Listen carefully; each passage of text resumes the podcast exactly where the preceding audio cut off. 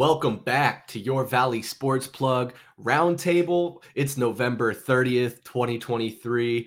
I'm Chris Patrick, and as always, I'm being joined tonight by VSP Tallman over there and Michael Benjamin right down there. How are you on this fine Thursday evening, gentlemen? We doing great. We feeling good. We got some friends joining us. It's time to talk about the Valley. I don't know about y'all, but it's getting cold here in Arizona, so I almost got to like pull out a parka. I know it's a far cry from a lot of people back east, but shit, I got thin blood. I don't know what to say. Come on, Michael. It's not that cold, man. I'm chilly, sad, Tom. I don't know what to tell you, man. The sad part about it is, give it a couple months, we're going to be complaining about how hot it is. So, uh, but True. a couple months, it better be more than that. okay, all right, all right. Hey, We're imagine gonna, if we my went, bad. It's imagine if we ended up actually going to this Pittsburgh Steelers Arizona Cardinals game, dude. I don't know if my ass would have made it through it, dude. Oh man, we would have been lucky for a little snowfall. That's that's on the bucket list, man. A snowball, dude. Let's go. That'd be awesome.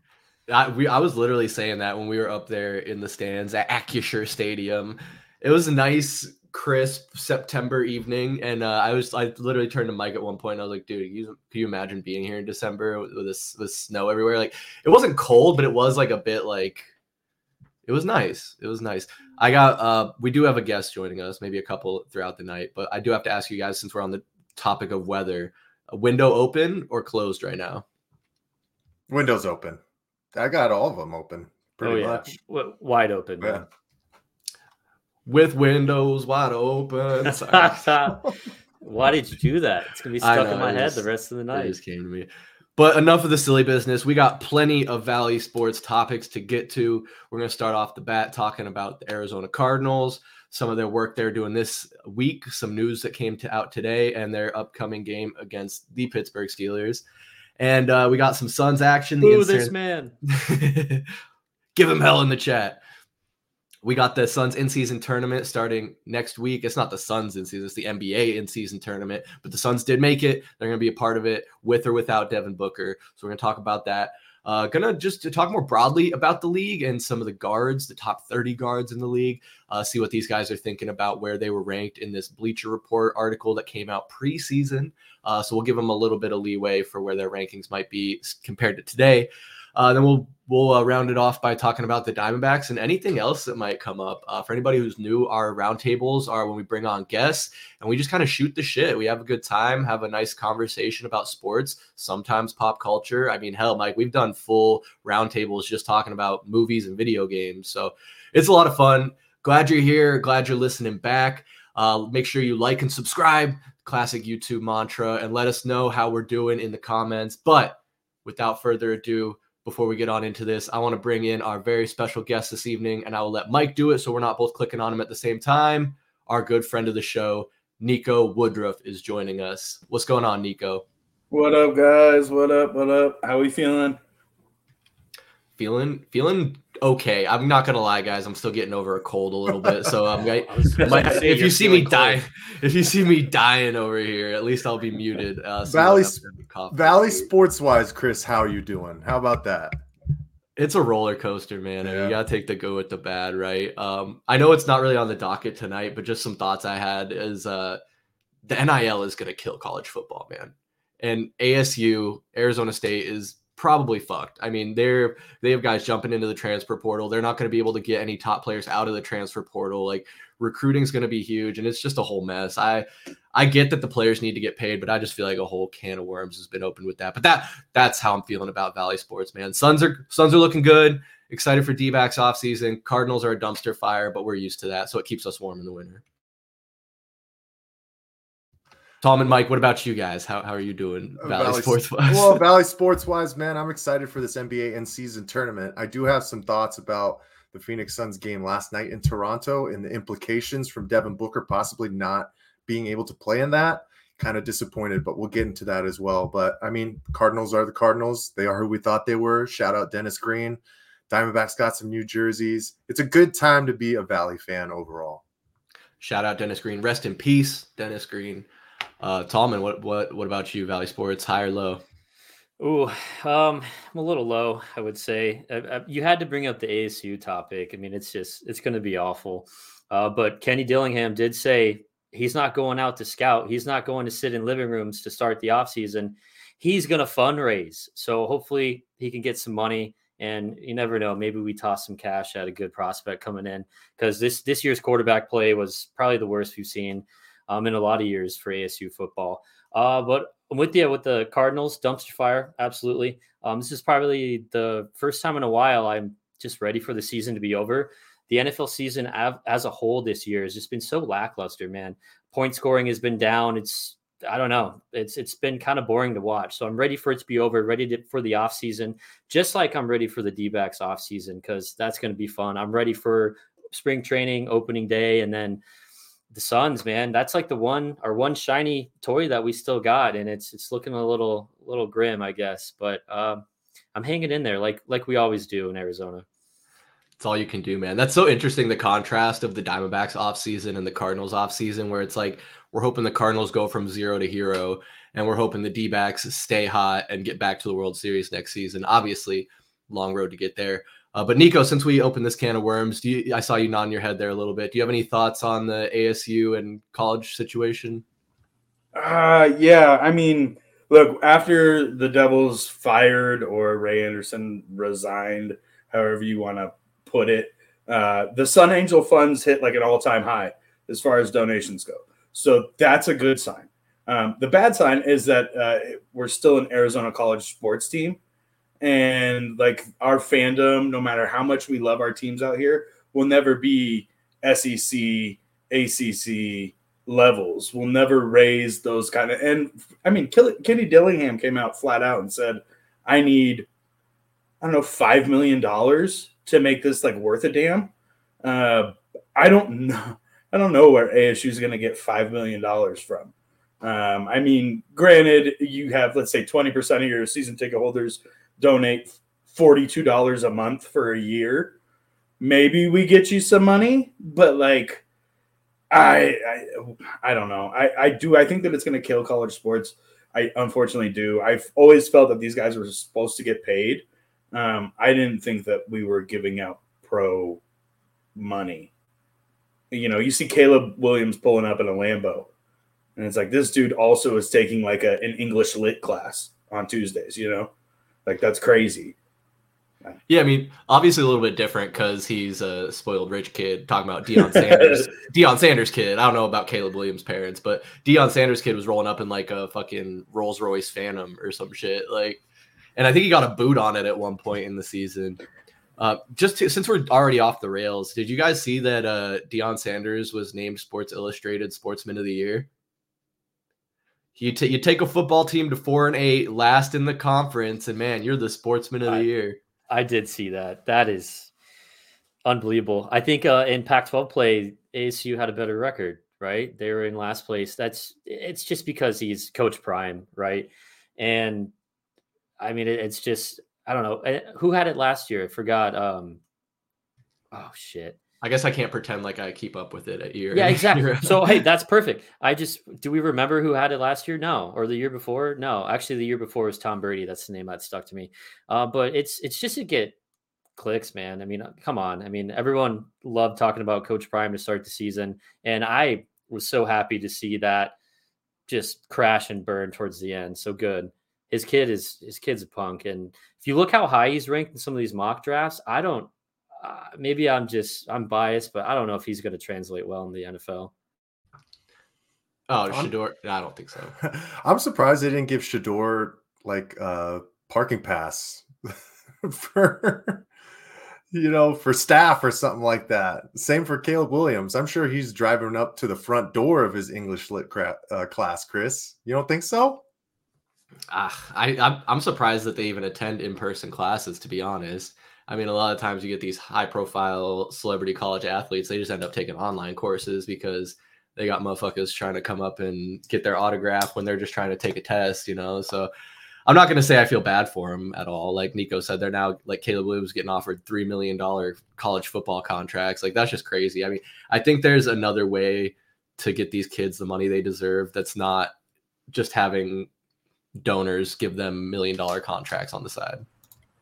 I think there's a huge difference between like Texas A&M, who has no problem shelling out seventy-seven million dollars to fire a coach, and like saying, "Hey, you could be the the voice of Kentucky Fried Chicken in the Southwest region. We'll do an ad with you, run a bunch of ads, and you'll get paid for your appearance." Or like, I mean, like back in the day, Terrell Pryor got nabbed up for doing autographs for tattoos. Like that's what we thought this was going to be, and all of a sudden, it's like now turned into like, like Texas A&M has the funding and the boosters to offer these kids like legit pro contracts. Like if they wanted to, twenty million dollar contracts. So, I mean, like I think we all went from pay these guys to like, whoa, whoa, whoa, whoa, whoa. Why are we paying them like that? Yeah, exactly. Just not like that. But uh, I get there's a lot of nuance to it, right? Because obviously the walk on isn't going to make as much as the five star recruit.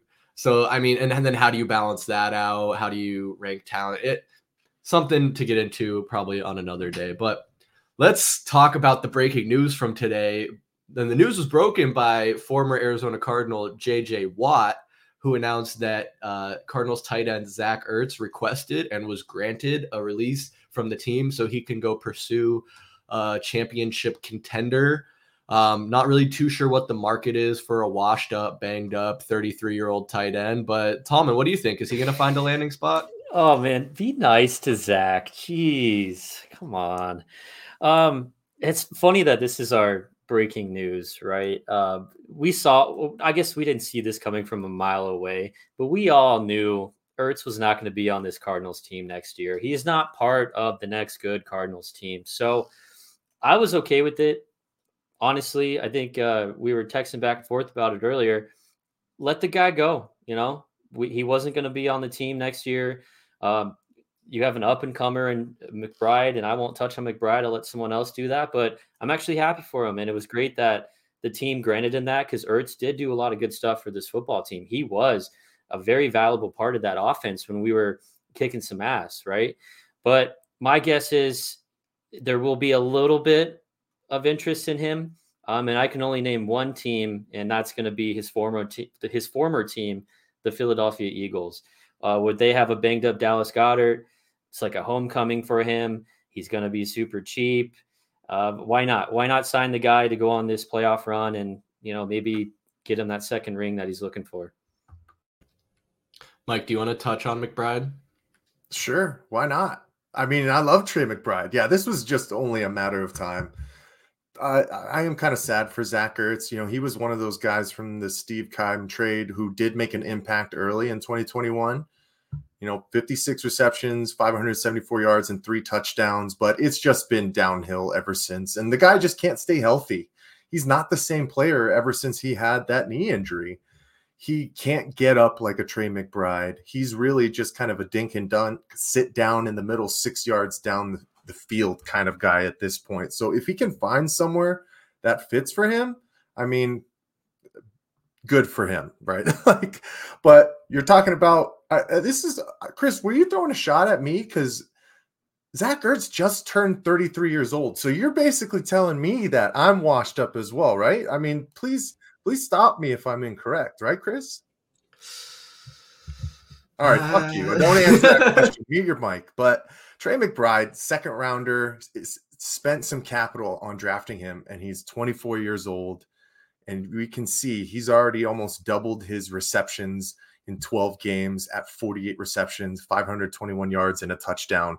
Gonna well surpass the output that Zach Ertz gave in his best year with the Arizona Cardinals.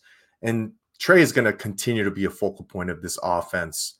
Is it going to translate to wins right now? No, it's not. But if we can continue to fold him into the game plan and have him excel for next year, that's what you have to do. That's what this regime has to continue to do right now, which is give opportunities to these young guys and see what they can do. Well said. I mean, hard to disagree with that. But Nico, uh, in his seven games this season, Zach Ertz had 187 yards and one touchdown, so averaging just under 27 yards a game. Do you think this is kind of addition by subtraction and uh, letting McBride have the the path forward? Yeah, I think you kind of take away the eyes over your shoulder kind of thing. Um, I th- look, I started my fantasy football season with Zach Ertz as my starting tight end. Um, I'm now going to end my season with Trey McBride as my starting tight end. Uh, and I know that I was the one who made the joke in the Valley Sports fantasy draft. Oh, draft Trey McBride, blah blah blah. And now I like legitimately own him because he is a focal part of the roster. I think that once you take Zach away, I think that it really does just open it up. I mean, I don't know. We're not going to run a lot of two tight end sets. Um, that doesn't seem to really be a thing anymore.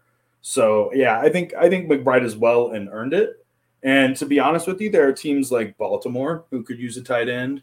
Um, there are other teams that like Zach could go play with. Do I think that he's going to make an impact? Uh, no. I think that it's going to be a lot of bail me outs on second and seven, like Mike said, six yards over the middle, just kind of sitting there. Um, I don't, I don't know. I, I, yeah, I don't, I don't see him being the focal passing option. I see him being a bailout blanket for whoever he goes to. Yeah, I think that's a fair point, and like kind of like that solid. You could say solid veteran presence a little bit. Ravens is an interesting one. I didn't quite consider that because they did lose Mark Andrews for the season, so they're going to need some help there. Mark Andrews was Lamar Jackson's favorite target throughout this season so far, so that's a big uh, you know area of weakness for them and, and a giant void to fill. Uh, Mike, what do we got here? Uh, Cardsley Zachers, what we return the Eagles? Yeah, so yeah, return to the Eagles. I think might be the the most pressing one right now. Definitely, uh, we got some more football topics, but want to introduce and bring in our good friend Ian, who is joining us at Dead Boy Donut on X, Instagram. Instagram. The only right. social media I have anymore. But yeah, what's up, guys? Yeah, what's up? You deleted X? How long ago did that happen? I had X for three days. I think like not like not long at all. I, I got it when I, I basically only got it so I could like talk shit to Kevin Durant because you know, I found out he responds to people. And then like I think I deleted it right after like Musk bought it. Well, yeah, dude, it's still it feels dirty calling it X. I want to call it Twitter with every bone in my being. So it's really hard to do that. But what's going on, man? Good to see you. Yeah, it's good to see you too. I still call it Twitter. I can't help myself. It's an old habit. But yeah, it, it's Twitter. It's Twitter. Like I just I don't I don't quite under. I get like he wants to make it the everything app and he wants it to do more than just shit posts. But at the end of the day, there's so many other like established businesses that have an X logo or like very similar logo. And like yeah, typing in my search bar x.com, I do feel a little dirty. I don't I don't really like it. But yeah. Ian, we're glad to have you here. We're talking Arizona football. I know that's your favorite topic to cover. Oh, I um, love it so much. Yeah, we saw a tight end get released today. Uh, he's probably going to go sign with the the Philadelphia Eagles, not the Phillies. My goodness, other side of the state. I, I get confused. Anyway, um, yeah. So we talked about Zach Ertz. He's gone. Trey McBride is the new goat, the new tight end. And Kyler Murray's back. Uh, he's been playing in three games so far. He started out pretty good, beat Atlanta, and then end, ended up losing two straight to Houston. And help me out here. Who do we just lose to? We got killed by the Rams, Chris. It was an absolute beatdown. I'm not surprised you I'm don't remember. To, throw trying it out, to forget about it. Throw it out the annals of your memory, man. My goodness. How could I forget Kyren Williams getting me 35 fantasy points? You that son was... of a Snagged him off the waiver wire too. Anyway, Kyler Murray's back in the helm, and uh, there was some uh, talk today, and I heard a lot of rumblings about this whole. Uh, was it Drew Petzing, the offensive coordinator, really being a stickler for Kyler Murray to lead with his left foot when his entire playing career he's led with his right foot, making a big deal about that. But even going and admitting that, well, there's not really a consensus on which is better. I just prefer the left foot forward. So Tallman, is it really like fair for Petzing to try and switch up Kyler's whole game and approach just to appease what he wants to see out there? I mean, uh, so it's not fair for him to do or attempt to do it right now. The guy didn't even get to have a training camp or any type of off-season, you know, practice. You know, he came back and what? He had four weeks of practice before he started. So what? He's going on seven, eight weeks of practice you're not going to switch up the dude's total mechanics and whatnot in the middle of the season. Granted, we're not playing for anything special, but we're still trying to win football games. You would you would hope, uh, but in the back upstairs in the office, it's probably not what we want to do. But those guys going out on the field, they want to win games. So if you're going to sit there and try to change everything up right now, it doesn't make sense. You, you can't. So it's not fair to, to attempt to do it because you you can't throw any more any more hurdles at this kid. He's still trying to get the rust off. He's still coming back from a major leg injury. So you got to make it as easy as possible. I mean, if any, so that's probably why he's not under center. That's why he's in the shotgun mm-hmm. all the time because they're trying to make or they're trying to do whatever he's most comfortable with and what he's most familiar with. But during the offseason, I think a lot of stuff needs to change. And he's going to have, he's going to benefit a lot more from the, uh, the full offseason because you'll actually be able to participate and run around and, and actually physically run these plays. So right now, I it doesn't make any sense to to do it or even attempt to change anything. Uh, it's like I said, it's just that's not fair. Yeah, the timing of it is very strange to me as well. I mean, Mike, do you almost feel like they're trying to set up like a built-in excuse for him? Like, oh, Kyler didn't do so good because he he's still adjusting to leading with his left foot, so that's why. It's not that Kyler sucks or anything. Uh, maybe to cover their own bases, but I don't think we need to do that. We just know that this is a dog shit team, so like I'm not putting really too much onus on Kyler Murray. Do I hope that he controls the pace a little bit better? You know, slow down on these sloppy deep balls where we're seeing his turnovers right now? Yes, of course, but that's the kind of stuff, man. Leave that in house. I I don't need to hear about the lead foot switch or whatever. We're already seeing that they're trying to do some additions with the under center stuff, and exactly like Tallman said, that's good enough for right now. If you're going to try and completely change a whole script of how Kyler Murray starts plays off or anything like that, you got to give that months. It can't be weeks, you know, because he's still learning this system, even though it's just different from being in the film room with guys and talking about it to actually doing it. It takes time. We know that. So, sure, if they want to give another caveat to why Kyler Murray might be sucking, that's fine. But if you're a, a, person who's been watching this team and understands where this team is right now, I don't think we need to make excuses for Kyler Murray struggling so early when he just came back, you know?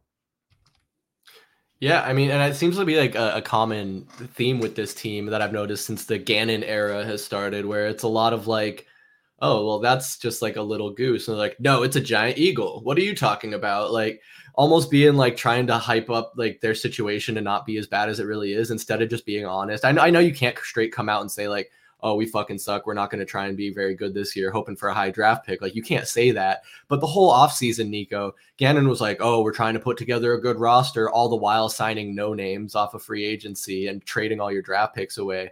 So, like, I want, I want you to comment on the left foot, right foot thing if you, if you have anything to add there. But also, like, what do you think of their whole like trying to control the narrative and, and putting these type of tidbits out there about the team?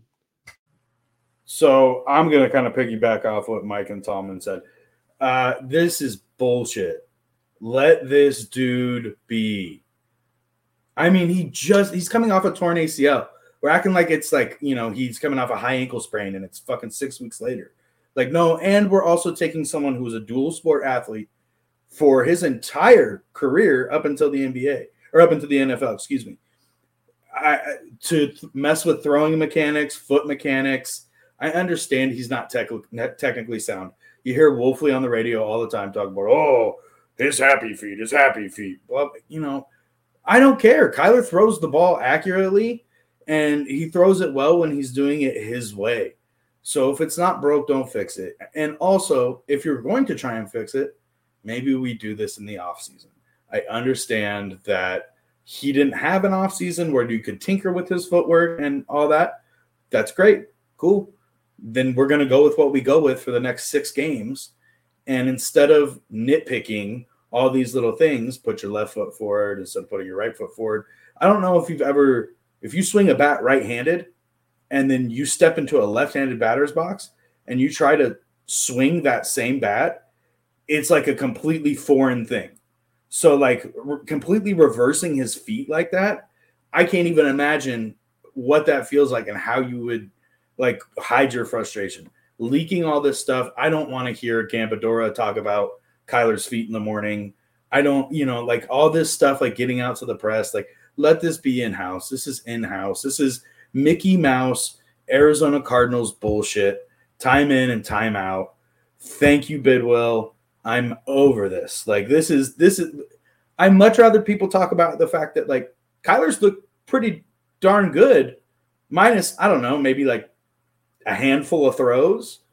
I, I, I think we can count on two hands the the the bad throws that he's made, and he came back early from an ACL injury, and he's playing with no offensive line, and he has no fucking weapons. He has nobody to catch the football. Trey McBride is being force fed because he has nobody. So I mean, yeah, I I'm frustrated as a Cardinals fan. I'm uber frustrated as a Kyler Murray fan because I felt that the disrespect when he was out was very loud. And then the second he came back and that first game was really good, everybody was real quiet about Caleb Williams all of a sudden. Everybody wasn't talking as much shit about Kyler Murray all of a sudden. So, as a Cards fan and a Kyler Murray fan, this whole thing has got me frustrated. Let this man live. He he just went through what four years of horseshit with Dingleberry. Like we don't we don't need to do that again. Yeah, honestly, and I think that's what I was hoping for with like the new coaching change. Is like there I, there are a lot of things that they've done where I've really liked the professionalism. It seems like that's being brought back into the team and actual consequences for actions. It seems like Cliff Kingsbury had a real loose ship there, but it, yeah, I agree like perfectly with you guys. Like it, it is it is garbage for them to be putting this information out there. Like you can do this in practice and nobody's probably even going to pick up on it or know about it, but it's everything we just said. It's a built-in excuse, it's a distraction, it's something for all the talking heads on the radio to have something to talk about. And I, it's annoying. It's it's annoying to me. Like Ian, can you imagine Ben Simmons just comes back from his injury and they're like, "Hey Ben, we want you to lead with your other foot on your jump shots. Can you start trying to do that as we're trying to be successful throughout the season?" Yeah, I can imagine that. There's uh rumors that he shoots with the wrong hand. Uh, I think I remember that being a thing. It uh, looks like it. Right? Very, very, very imaginable. Actually, it's it's a really good, really good analogy. But do you think like it would obviously like probably have a detriment to his game, right? So then would that be the in that in that hypothetical scenario, would that be the Nets like throwing in the towel, being like, ah, we're not really worried about the here and now. We want Ben Simmons to play our way in the long term. I think so. I think it's like punting the present so that you can try and make him better in the future. Um, I remember the San Francisco Giants doing that with Tim Lincecum. They started to fuck with his mechanics as a pitcher, and that's when he started really falling off really bad. I think I think his dad was his pit, personal pitching coach when he was like throughout high school and college. And then when his dad passed away, they started to tweak him, and and that ended up you you just ruined one of the best pitchers in baseball to try and make him better for the future, and it just didn't pan out at all. Yeah, and that's that's kind of what I fear with Kyler. I mean, like I said, he's been playing with whatever the right foot forward or however it is his entire life. He was one of the greatest quarterbacks of Texas college and high school football. Like he's obviously good at what he's doing. Um, and I also, Nico, going back to what you said, I do agree that Kyler Murray, for the most part, has looked pretty good. A couple passes are a little bit late or behind the receiver. But the thing that's impressed me the most about Kyler and his return is that he's not scared. He's still willing to run. And even in that first game against Atlanta, he really, I mean, no pun intended, hit the ground running. Like he was a lot of times when guys come back from that type of injury, they're real, real hesitant, real skittish to put it on the ground. And we haven't really seen that from Kyler. So this is a chance. I mean, a tough Steelers defense, but a pretty weak Steelers offense. So this could be a chance for him to continue to get right. And honestly, the good the good challenge of having a good defense to go up against, I think will be good for him too. Just hopefully TJ Watt doesn't sack him too many times on Sunday. Um, okay, we got a couple more football topics. We'll we'll condense them in real quick. But since we're talking about Kyler, is he the dude? Is he not the dude? I mean, we've heard the rumors: Caleb Williams, Drake Maye uh, whoever else it is eh, coming out of college. I I have really soured on Caleb Williams. Not that I was ever really high on him to begin with, but I don't want him anywhere near my team. I think he would be an absolute cancer and disaster. And he brings that that real. His dad brings that LaVar Ball energy that we just don't need around around these parts. So that aside, I mean, not not necessarily talking about Caleb Williams, but Tallman right now here uh, entering what is it, week twelve, week thirteen? Is Kyler the dude? Are we sticking with him? Yes, Kyler's the dude. You you have to. I mean, you got to think about. So yeah, okay. So we didn't have Kyler for the half the year. Uh, he's our starting quarterback, though. He's our franchise quarterback. Think about all the other teams in the NFL who have question marks at quarterback. One positive thing on this team is we don't really have that big of a question mark. You can sit here and analyze him under a microscope this season, but is it really fair? I like we're saying. I mean, the guy hasn't. It's a brand new coaching staff, brand new offense. He wasn't able to actually go through the offseason and uh, training camp. And what do you expect him to pick up and what would he come back week 10 and, and just be the same Kyler Murray and excel? No, that's like me telling you, hey, go on YouTube and watch a video on how to ride a bike. Watch that video for 12 months or for 16 weeks. And then, hey, come over to my house. We're going to go out front and you're actually going to ride the fucking bike now. You know, it's you're not going to hop on that shit and be Lance Armstrong and have two uh, minus the ball set or minus the testicles. Sorry, sorry, Lance. Um, but you're not just going to pick it up right away, right? And you could sit there and say, "Oh, well, he was reading, he was doing mental reps," but it's what I'm saying is it's different to go out there and do it. So it's just not fair to sit here and put him under the microscope and say, "Oh, if he if we don't win a game for the rest of the season and he has a poor performance and his accuracy does not improve or you know he doesn't get to his normal form, then we need to we need to cut him.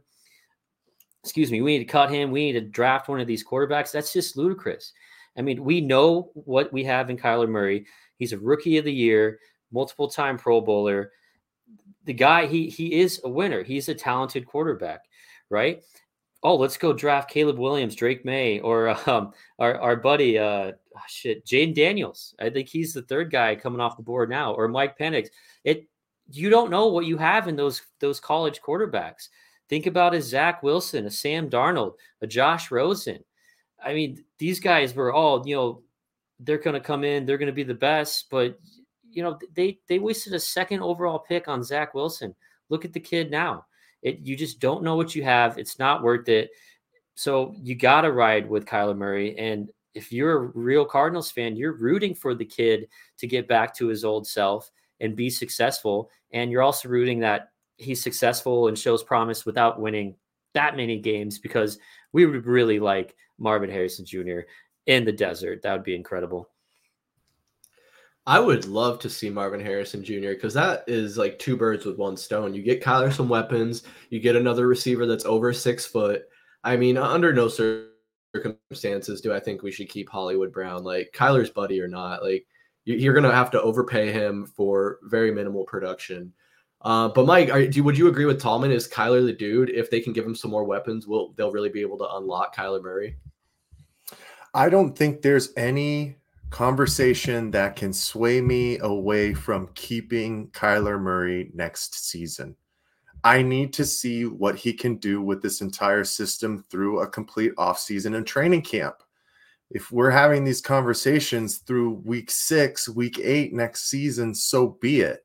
But we we just have to remember Kyler Murray is probably the best quarterback that this damn franchise has ever drafted, either than Jake Plummer. And Jake Plummer got us one playoff win. So I mean, it's not a high bar for Kyler Murray to hit that. All he has to do is get us back to the playoffs and get us one but add some more weapons around him. I need him to have some taller receivers, damn it. That's why if you get Marvin Harrison Jr., that huge six-four target, I would rather have jump balls going to them than Rondale Moore or Hollywood Brown any day of the week. Even our guy and Tallman's favorite. I mean, absolute hands down 100% cannot fade this man VSP Tallman's absolute favorite Arizona Cardinals player, Michael Wilson. You know, that's how it is. So, okay, you had the injury report. You had the injury report up. Is he on that? Sorry, I know we're not done with this topic. He probably is Tallman, but uh, I told you, man. What was my major knock on him? He's not available. And guess what? He hasn't been available the last couple weeks. He's still your favorite. Yeah, I was actually earlier this week. I was just listening back on our season preview. Uh, Heat Check podcast that we did, and uh, you said I think you said by week eight Michael Wilson would be missing games.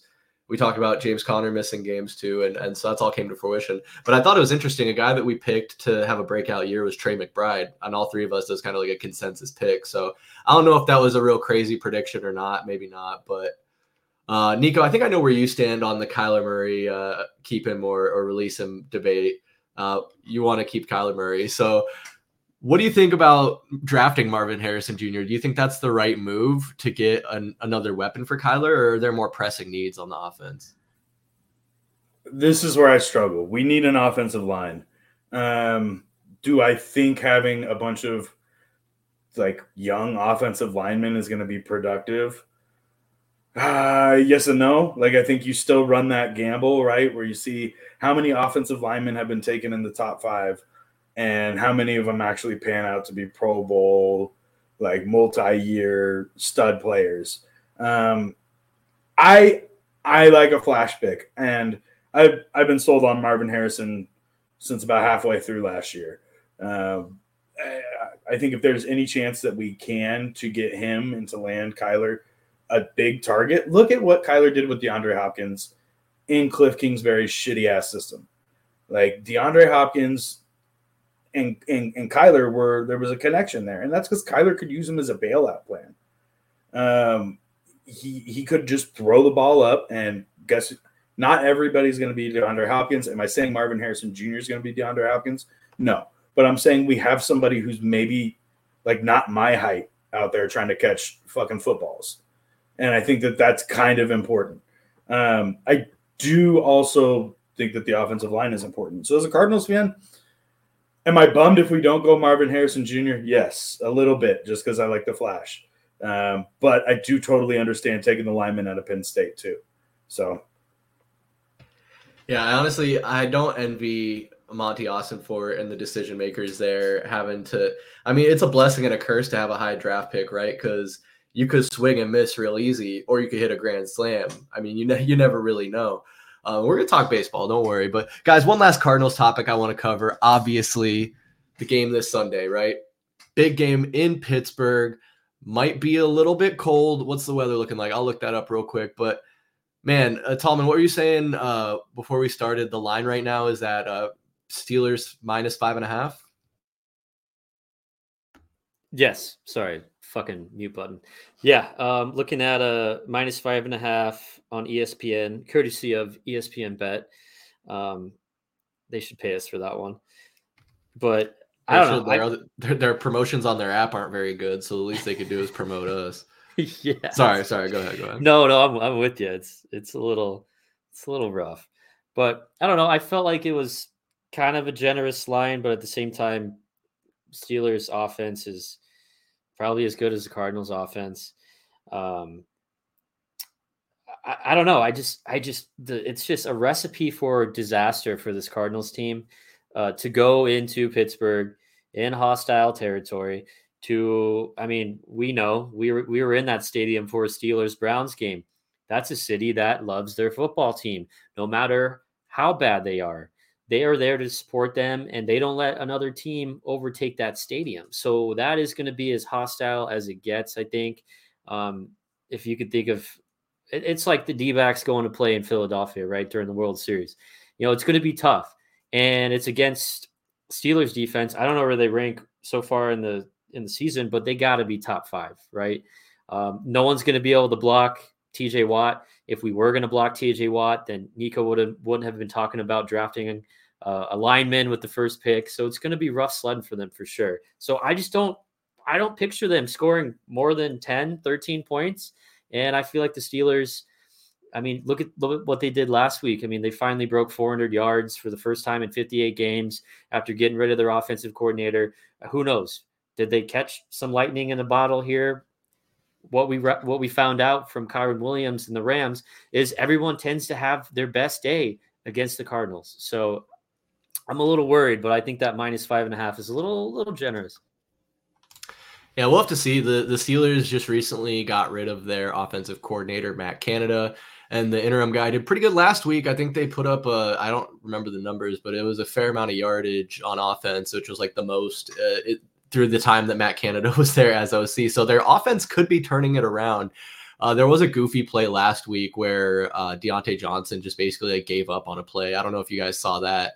It was like a fumble, and he was just kind of standing there watching it. But he's doesn't look like he's active this week. But that aside, Mike, what if I told you that uh, the forecast is 57 degrees and rainy on Sunday? Does that change anything?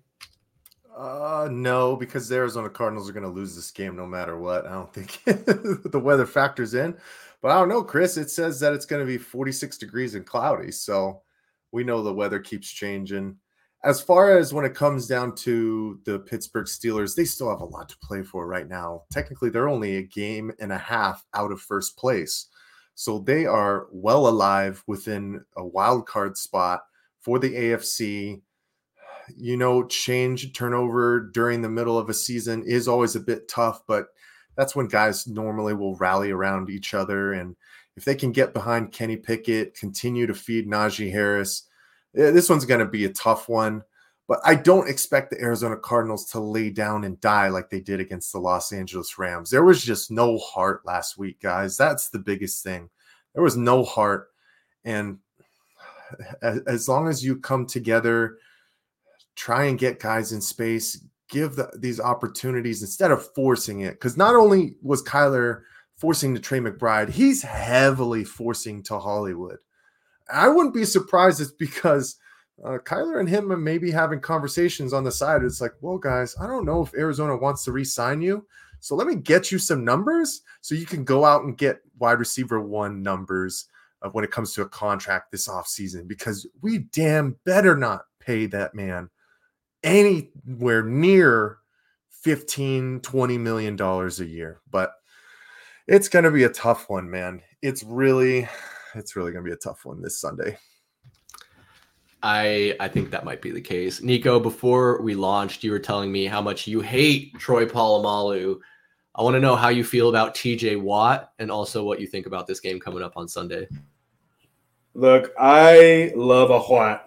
Uh, I cannot help myself. There's something about those big Wisconsin boys coming off the end then they are flying faster than what they look. And then when they hit, it's hard. Um, TJ Watt scares the living shit out of me, man. If I was a quarterback, I would probably call in sick. Um, if I was an offensive lineman, I'd fall down the stairs the morning before. Um, you know, I don't, I don't, I don't like the Steelers. I don't like the Steelers. I don't like Steelers players, but I do respect the shit out of game and uh, TJ Watt's got a lot of game. And to be fair, where I said, like, dude, everybody's talking Myles Garrett for Defensive Player of the Year. Mm-mm-mm. No way. Go look at those stats with him and TJ Watt next to each other and tell me TJ hasn't had a better year. Um, so, and that I, I do find a little bit of bias because I love JJ Watt. Um, and therefore, like, you know, you kind of got to love family. But TJ's a freak, man. And that's that Steelers defense is like, I don't know, just like a weird gear shift away from being like one of the top defenses in the league. Um, and probably due to TJ Watt. Yeah, honestly, TJ Watt, I think Min- Minkah Fitzpatrick's another huge factor in that. Like the one-two punch of TJ Watt and Alex Highsmith has been pretty incredible. And uh, did I mention Joey Porter Jr.? Like that's pretty cool. We got him as a quarterback cornerback. And we haven't even talked about Patrick Peterson is going to be playing in that game on Sunday. So there's an extra added layer of intrigue, perhaps. We don't we don't need to say a damn thing about Patrick Peterson, Chris. We already know this. Non-factor, might as well just be retired at this point. Uh, if he makes a play on Sunday, I, I might as well just co- cover my eyes. He's dead to me. Toxic ex-girlfriend energy for sure this might be the game where he like exerts like all the energy he has left in his old ass body and lays it all on the line just to stick it to his old team. I don't know, but I last thing I wanted to say is like I absolutely love TJ Watt too, obviously, and uh, these boys, uh, Tallman, Mike, and Ian, were all in Pittsburgh with me, and they they hooked it up. They got me this Troy Polamalu throwback color rush uniform. Uh, they told me I could get any jersey I wanted, and I wanted a TJ Watt jersey but they did not have a genuine one there in the team shop. I don't know if they were just sold out or what. Um, but I, I like Trip Hall. I mean, you can't like the the Hall of Fame players, like those guys are that are retired. He played his whole career with the Steelers. Like I could wear this jersey forever. Whereas if I get like a Najee Harris jersey, he could be gone in a couple years. Probably is going to be. But Ian, um, I don't think we ever uh, got to talk to you on uh, on any of these Valley Sports Plug podcasts about your time in Pittsburgh. Uh, you didn't get to make it to the Steelers game with us, but you were there for the Pirates and all the other shenanigans we got into. What did what did you think of uh, your time in Pittsburgh and the city in general? I had fun in Pittsburgh. Uh, I think my takeaway of Pittsburgh, I wouldn't want to live there. No disrespect to it, but that's a fun place to go and just kind of be like a scoundrel for like a week. You know what I mean? You can just go there, drink, watch sports with your boys, and and just I don't know. It feels like the, the energy and culture of it feels like it, it it gives you space to be a little bit of a a dirt bag. And I mean that in a respectful way. No, I see what you're saying there, right? Because like you have the stadium, like the two stadiums, the even the hockey arena is pretty close. So you have mm. Stadium, you got PNC Park, but then you also have the casino right there within walking distance of both of those. Like, shit, man, you weren't there with us on Monday night, uh, not to get derailed, but after the football game, like it was just a funnel into the casino. Like everybody was busting in there. And then we tried to get an Uber back to the Airbnb, and there wasn't shit available. There was probably 200 people waiting out front in the casino, all refreshing Lyft, Uber, anything they could get their hands on, calling their their second cousin. And we ended up finding our way home. That, that's not important. But yeah, I, I totally agree. I, I I'm a little biased. Like maybe I would live in probably not in like the city Pittsburgh, but there's plenty of uh, nice suburbs around the area. So you could go be a degenerate on the weekends and then go back to your suburb. Um, but yeah, no, I agree. Underrated uh, place to go if you got some friends and uh, you want to go take a fun trip. Absolutely, the beer was cheap. It was plentiful. Everything's walkable. Public transit's honestly pretty good. Um, didn't have too many complaints there, but enough about Pittsburgh, enough about the Cardinals. Why don't we talk some NBA basketball and the Phoenix Suns now that we're uh, creeping up on an hour into this? Tallman. So, okay, now we're done talking about football. Can you take the jersey off?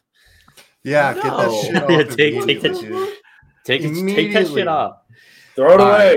Come on. Know, yeah, I know, know we was, bought it for you, but you know, it was All almost right. simply disgusting, Tallman. At one point, Chris was talking about the Steelers, and did you notice how he sprinkled in a we when he was talking about that? Oh, did he? Did you notice that? Because no, I, was, I damn I was did. zoning out. I 100%. No, no, no, no, it, it's not the first time I've heard him talk about the Steelers before, and he's thrown a we in as Bro, well. Oh, those oh, are the things that All I right. remember. All right, and and this is our fearless leader we're talking about. All right, unbelievable. Come on, Mr. President. Hey man, uh, when you're okay, when you're born and branded, like I didn't have a choice. It's just some some habits are hard to shake, you know. But you have a damn choice now, Chris. Yeah, Take do. that shit off. Let's go, bro. I got I got Big Red right here. I love Big Red.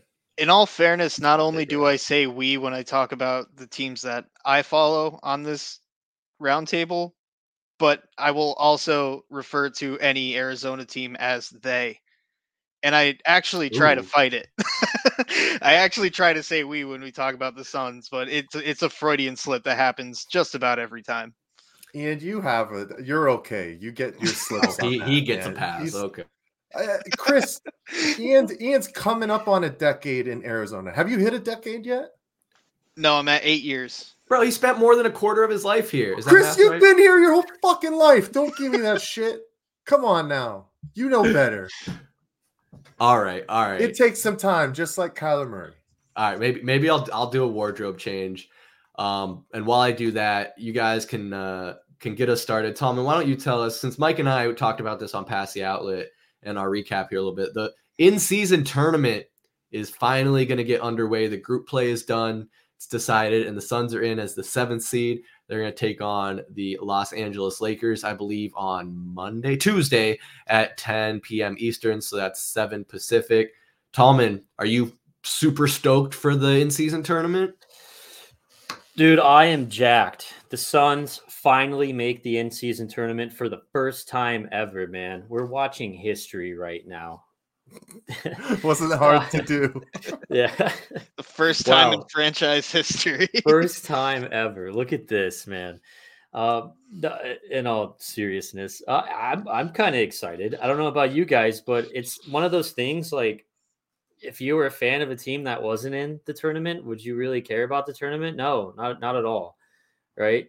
So if the Suns lose on Tuesday, I probably won't really care about the rest of it. Uh, but I think the matchup's great. Great matchup with the Lakers, where the Lakers have already beaten us twice in the season. It's time to get us get our revenge against them on maybe a tiny bit of an elevated stage. I don't know. It's a regular season game, but you know it's got a little little bit more special um, special feeling added to it. Um, I'm ready for the those awful courts to go away. I don't know about you guys, uh, but I'm pretty stoked. I mean, I'm hoping. I mean, we're we're in it, so you might as well want your team to win it, right? So I'm hoping they can they can beat up on the Lakers.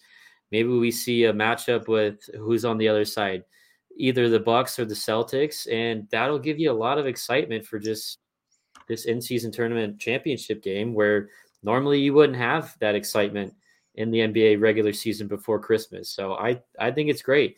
Um, I know we're going to talk about some of the injuries with the team, where it's such a bummer um, if those injuries spill into this Tuesday game. Ian, are you kind of bummed that the Nets weren't able to make it? Or are you like a lot of people out there who are still really on the fence about this in season tournament and really don't care because either than the incentive for the players, what do you really get out of it? I think I'm both. I'm still on the fence about it for sure. But the other day when uh, we were wrapping up group play, I, I was kind of looking at the scenarios of what the what ha- what would have to happen in the Nets group in order to win, and it did kind of pique my interest a little bit, seeing like how the point differentials work and everything like that. And I think it does. It it, it effectively did accomplish what it was what the in-season tournament is trying to do for me which is just boost my interest a little bit more during the regular season. So that is cool. Um nets didn't make it which is fine. I mean at the end of the day who really gives a shit? But um it's I, I, i'm interested to see how the rest of it shakes out. I think it's going to potentially be kind of hilarious when they give out the trophy for the winner and they're just going to be like oh okay this doesn't have much meaning at all but great thanks you know like the, the i think the reactions will be interesting and I, I i do think that there will be some some tweaks next season as well um just based on the group play and how how things shake out but yeah i'm i'm interested to see how the rest of it goes even without the nets being there Yeah, that's definitely how some of the conversations we've have had about this is as well. Obviously, first iteration, you got to see what works. We did talk about time frame. Interested why it's so early in the season at December. Why not push it to the end or first week of January? Probably because it's going up against the NFL playoffs or getting close to that time frame. So Niko, I guess when we look at the eight teams that have made it, are there any of these matchups that you're really interested in watching either than the Suns? And do you feel like the Suns have a good shot in making a deep run and taking this first ever first in season tournament? Uh, I do think we got a good shot. I, I do like the matchup against LA. Um, I'm interested in the Pacers, honestly. Um, that is a young, fun team to watch right now. And for them to come out with like a two seed in the in season tournament. Now, granted, do any of us really know what the fuck a two seed in the in season tournament means? No, but it looks good on the bracket. So, I mean, like to see a Pacers in a two seed, that hasn't happened since like, I don't know, 08. So, you know, that's probably the one that I'm focused on. I do. I do like have questions about the timing of everything. Um, it is odd timing in the beginning of the season, especially when teams are still figuring themselves out. Like the Suns haven't played a game with all of our big three, um, and we're going into quarterfinals in a tournament all of a sudden.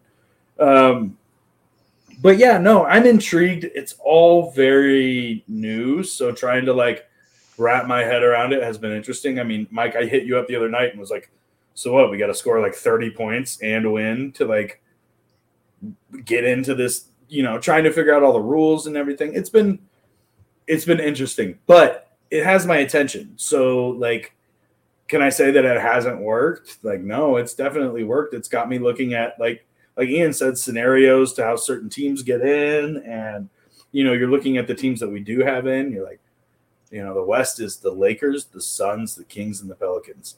That is NBA 2K if you simulated it to 2030. That's what the playoffs like look like. It's just an odd group of teams. Um, the East looks more representative than what than what like the playoffs would normally look like. But uh, no, I'm excited. It's it's it's it should be fun to see. My big fear is that if you have a player of substantial meaning go down in that championship game or in that semifinal game, and it's like a serious injury, man, I don't know if the NBA has this next year. I guess the big overall, like you were talking about, Niko, is it did its job, right? It's got people interested on a Tuesday night game on November 28th, right? I mean, there's a lot of people who are just your casual NBA basketball fans that aren't watching games until after Christmas or after the NFL season for for that point, you know? But like you said about the injuries, it is kind of a, a toss up when it comes to that because there's freak injuries that are happening all the time. I mean, Chris, we saw it yesterday in Toronto. Devin Booker goes up for a pass and comes down on a guy's foot and tweaks his ankle. And now we're not sure if Devin Booker is going to be able to play in this quarterfinals game because the Suns have Friday and Saturday back to back at home. And the Suns let Devin Booker go back out there yesterday and still play throughout basically the entirety of the second half. He was very ineffective. And you just got to know with ankle injuries, Chris, you know for sure, like if you're not treating that right away, that thing can linger. So he might, he definitely is going to play this weekend, I don't think. And it might be tough for him to see on Tuesday. So do you think if Devin Booker doesn't play, do the Suns have the chance to really pull this one out in LA and stop three losses early in the season to the Lakers. I I just don't know, Mike. I, I think that's gonna be a little bit rough. I mean, the Lakers are looking pretty pretty good right now. LeBron James in in at 38 years old, I think what in his 21st, 20th, 20th or 21st NBA season is just crazy. I mean, not to get too off topic, like I'm going to answer your question, but did you guys see that that eerie stat comparison that came out between LeBron James and Michael Jordan, where they both suffered a 44 point loss when they were 38 years old, and when they both had their 44 point loss, Jordan was only two days older than LeBron is now. Let's talk about a simulation, but with the with the injury, man, Devin Booker, I get it, right? He's got that dog in him. He wants to be out there and he wants to compete it just really surprises me that Frank Vogel like let him do that because of how they've been babying these injuries all throughout the season and, justifiably so. I mean, baby these injuries, man, because if there's one thing we want, it's a healthy core going into a potential playoff push. So by all means, let them take their time. I don't care if we don't see Brad Beal till January at this point. If he can actually be healthy and come back and play the whole second half or most of it, I'll be happy with that. Um, so Devin Booker, man, yeah, it just I, I guess I wonder what the severity of the ankle injury is. I didn't see it. Um, if he was able to go back in and finish the game, I think that gives me a little bit of optimism. But still, you got to play it safe, like you said, Mike. Us us guys playing basketball or really any sport, you're gonna roll an ankle, and I've rolled more ankles than anybody in that I know probably. But it, it, it does. It can keep you out, man. And I don't think he's going to play. I think what Friday or Saturday against the Nuggets, I, I, which is disappointing because they just got Jamal Murray back. This was going to be, be the big Western Conference Finals rematch, and now we're just not going to get it until I think later in the season. They'll, they'll probably meet up again. Yeah, um, I, it would be a real shame if Devin Booker didn't play in the in-season tournament. It seems like he's kind of all about it. We saw him being one of the main guys that was really trying to pour in the buckets and get that point differential up to even get us into the play in tournament. So I think Devin Booker himself is going to do everything he can to get back out there. I just think it's going to come down to the training staff and how safe they want to play it. Yeah. It's tough and uh, obviously so close to the in-season tournament to have another crack at the Lakers this early in the season was something that I was super looking forward to. And I'm one of those guys who's a proponent of if it's the first time in anything, why not try to put your name in the record books? I don't give a shit what anybody else thinks. But looking at these matchups, I got to ask you guys who do you got making the championship and who is your winner for the first ever in season tournament? I will open it up to the floor, whoever wants to take it. Can you can you pull up that bracket again? You got it. Because before pre Devin Booker injury, we were on a seven game win streak. I really liked our our chances there, but we, we could talk about last night in Toronto. Um, do, I just I just went on a whole tangent, so I want to let someone else take this. But just looking at it, um, I do really I like the Bucks. I like the Bucks probably, if not the Suns. I'm gonna go with the Knicks because the in-season tournament is just irrelevant enough for that to be an accomplishment of theirs that we'll hear about for the next 20 years from Knicks fans. Oh, that's good. So they're gonna hang a uh, in-season tournament banner from the. Oh, absolutely! if they win, they're doing that the next day. Uh, I'm I'm with Chris though. Suns, I think Suns Bucks matchup, and got to stick the home team. Take the Suns to win it. I actually, so I think I from what I read like literally two seconds ago, Booker's ankle injury isn't as severe as people thought. Um, he is questionable for Friday. Uh, I think that the Suns come out in the West. I actually think the Pacers come out in the East. And I think it's a Suns Pacers championship. I think the Pacers give the Suns a run for their money, but I, I do go with the home team and take the Suns. In all seriousness, if the Suns do have Booker and KD both, they're probably running away with it. Yeah, I was going to say, I think that's what it comes down to. If Devin Booker is healthy enough and playing at the level that he has been, I think the Suns make it out of the West. Haven't trust the Lakers right now. They've just been middle of the pack. If there was a definition, you could look it up, and there's LeBron James and Anthony Davis right now. I do like what the Kings have been doing early this season. Pelicans are always a sneaky team. I think the Kings win that one.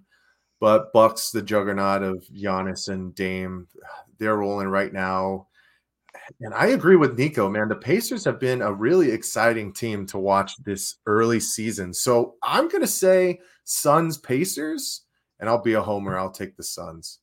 But I got to roll back into the Phoenix Suns a little bit more and what Devin Booker has been doing to start the season in the limited action that we've seen.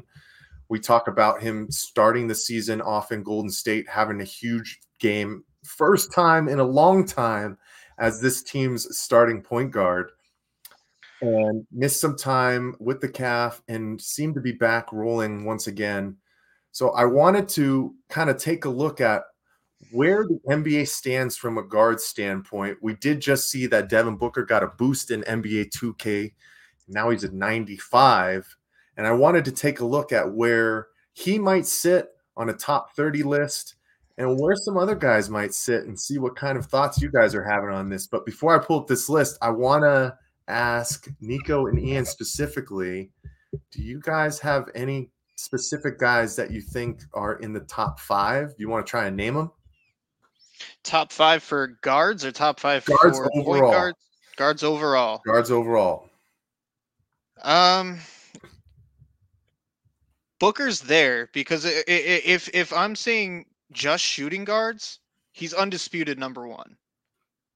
In my opinion, even though he's playing point right now, I, like like just in terms of style of play, I still consider him a two guard, and it, it's it's he has to be number one. But you also got you got to have Steph in there still. Um, I could imagine Luka's going to be in there. So what? That's Steph, Luka, Booker, maybe Dame, Halliburton. Hmm. Would you say Steph, Luka, Booker in that order? No, I think I would put Booker over Luka right now at this very moment. Okay. I like that. Niko, what about you? What are you thinking for top five? Uh, I think Dame, Book, Steph. I think uh, you have to look at a guy like Tyrese Maxey, who is Nice. putting up uh, ridiculous numbers in Philly. Um, I also think you do have to look at a guy like like Halliburton, or like man, De'Aaron Fox is sneaky, sneaky, sneaky good. Um, and not a lot of people talk about him because he gets lost in Sacramento. Um, but I think if you're going five, I think that would, I think that's probably my five. I like it. I like it. Ian, you were probably the closest. And I think you guys both missed one guy from Oklahoma City, Shai Gilgeous-Alexander, who has been an Okay. absolute stud Damn to it, start this makes sense. season. I can't believe it's already his fifth season with Oklahoma City, but he's only 25 years old. Um, but this, uh, keep in mind, this list it's from Bleacher Report's NBA staff, and it was right at the end of August. So this was kind of like a preseason rank. So I want to see what you guys think about this list, and if there's any guys who have really moved off of it that you think. So here we go.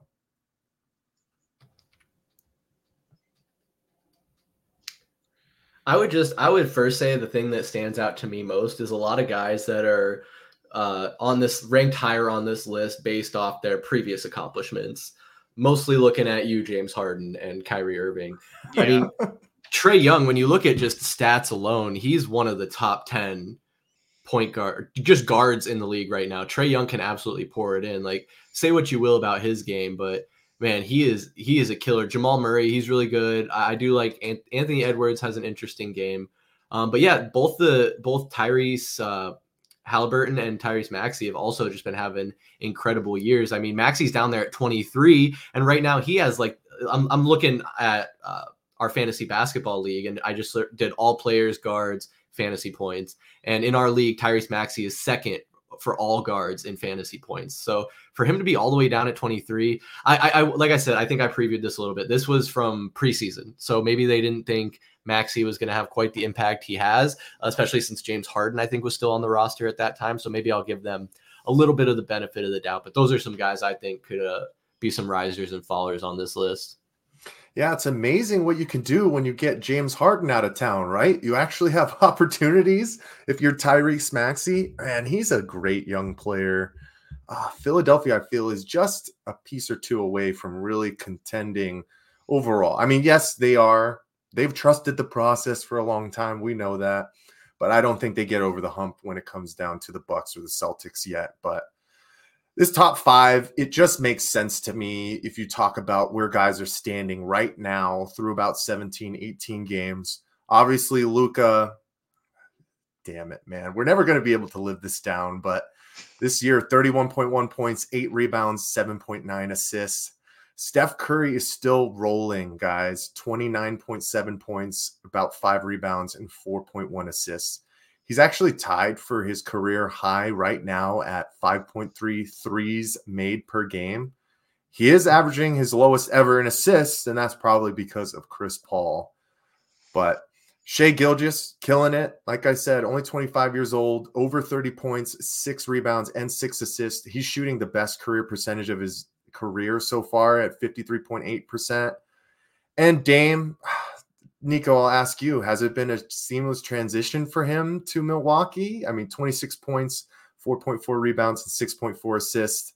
He is averaging so far his career low in assists and second lowest field goal percentage and almost lowest minutes as well. So they haven't been having to stretch him too early this season. But what how do you feel about Dame's fit so far in Milwaukee? I think you look at it and there's a lot of pressure off Dame's shoulders. I think that's what you're seeing.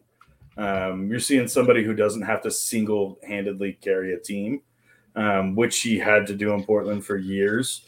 Um, I do think that that like, granted, when you've played somewhere for so many years and you're used to the same exact routines, same exact people, I think walking through those doors in Milwaukee for him, it's still very new. I think that there's an adjustment period. I think he's. I mean, look, man. It only takes him shooting from 40 feet and the ball hitting the bottom of the net and no rim one time for you to be like, this dude's adjusting just fine. Um, so I think I'm not worried about the field goal percentage. I think a lot of the that that stat line has to do with the fact that he's not playing as many minutes and he's playing with Giannis, who is not a catch and shoot kind of guy.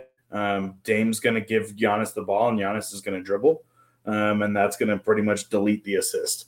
So, you know, I think you kind of look at it situation situationally, but uh, Look, man, I got a big issue with the fact that there's no Gary Trent Jr. at the bottom of this damn list. Someone needs to put some respect on my man's name. Get Austin Reaves out of here. Get Gary Trent Jr. out of Toronto and save that man. My my biggest issue with this list is that there's 30 players and there's not a 30th. It's tied for 29. Right. Right. is, what is going on there? You couldn't just make Chris Paul 30th? yeah, like Chris Paul would be the 30th one, right? Like Austin Reaves, we can say Austin Reaves is better than the like. I think we're in agreement there. I, I don't even think Chris Paul starts, but like, Not unless uh Draymond Green's suspended. Yeah, I don't know. And then no, love for Dennis Schroeder either. Talking about another Raptor. I mean, he's he did really good in the FIBA tournament this uh off season, I guess, if you will. So he he would have had time to make this list. I guess maybe they just didn't think he would step up quite the way he has. Uh, but Tallman, I mean, when, when I was mentioning a, a bit ago, there fantasy stats that I'm looking at, and you can break these down a lot of a lot of different ways. And I was looking at the season as a whole, and uh, obviously, some guys haven't played, right? Or haven't played very much. Devin Booker, obviously, not going to really crack the season totals list. Bradley Beal, obviously, has only played like five games. But if you if you narrow it down to the last 14 days total, not to dissect this too much, but Devin Booker would be third on that list. Uh, second, Damian Lillard. First, De'Aaron Fox, as far as guards go in the last 14 days. So with guys like you know Brad Beal on this list who have been injured and Booker, do you think like if this list were off of today, do you think Beal would maybe be a little lower than that? Oh, absolutely. I mean, if not, well, if it's based off of just this season, I mean, I don't think he belongs on the list. Um, just like James Harden doesn't belong on the the list. Ja Morant at this point. I mean, God, it feels so bad for that Grizzlies team. Uh, What about Klay Thompson, man? Oh, Klay- I know you got love for that guy. oh yeah, I, I know he loves Devin Booker. Uh, yeah, Klay. I mean, he. You said it perfectly. He's just old man Klay at this point. And um, also another person that said said something perfectly about the Warriors was Charles Barkley, where he said the Warriors are cooked. That team is it's over, man. I mean, to have Steph Curry playing at that level still at what he's 35 years old. I mean, I know the Suns have a guy that's 35 years old, but um, it's it's impressive. And I then you add uh, old ass Chris Paul to the mix. I mean, that team's just cooked. Um, and Thompson is, I mean, he has just struggled. Um, I know he had a pretty stellar game a couple uh, couple nights ago because he won me some money. Um, why I bet on on uh, on Thompson, I have no idea, but um, I think Brunson would definitely jump up that list there. He's the heart and soul of that Knicks team. Um, and then uh, who's the other guy I was looking at? Um, oh, Zach LaVine. I don't I don't know if he deserves. Um, twenty's not twenty's not that high, but I think uh, I think he deserves a, a tie for 29th. Yeah, he's. I think he's probably just happy to be on the list. I mean, Mike, uh, I, I want to get your you know opinions on this list because you were you were asking us a lot of questions there. But on, on Tallman's take there about the Warriors being cooked, obviously Steph Curry 35, I think Klay's 33. Draymond's not getting any younger. Chris Paul certainly isn't getting any younger. Is that a fair assessment of that team? I think we have to be realist. It, really is at this point. I mean, and it's no fault to these guys. The father Time is undefeated. We know this.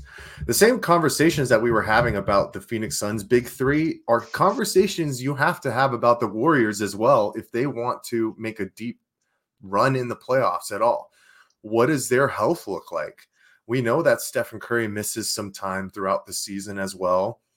Chris Paul, I mean, if you're relying on Chris Paul to be your backup point guard in the playoffs, you shouldn't. Like you just shouldn't. He can't play in the playoffs. He gets hurt every year. It's just what we know. And their young core behind that second unit, they're not ready. They don't have any true killers. They don't have anybody who could come off the bench and give you 16 to 18 any given night. It's just a lot of young guys. So they're still relying on their big four, I guess, if you want to include Chris Paul in that. And I think the time has run out at this point, and we're seeing it from the start of the Warriors this season. But we'll give them credit. I mean, they won four championships, but it is literally the changing of the guard now. And Mike, one last question for you, just looking at this list here, because there's some guys like I'm looking at Zach Zach LaVine or Zach Le- LaVine, yeah, LaVine. Um, LaVine, it is LaVine. God damn it.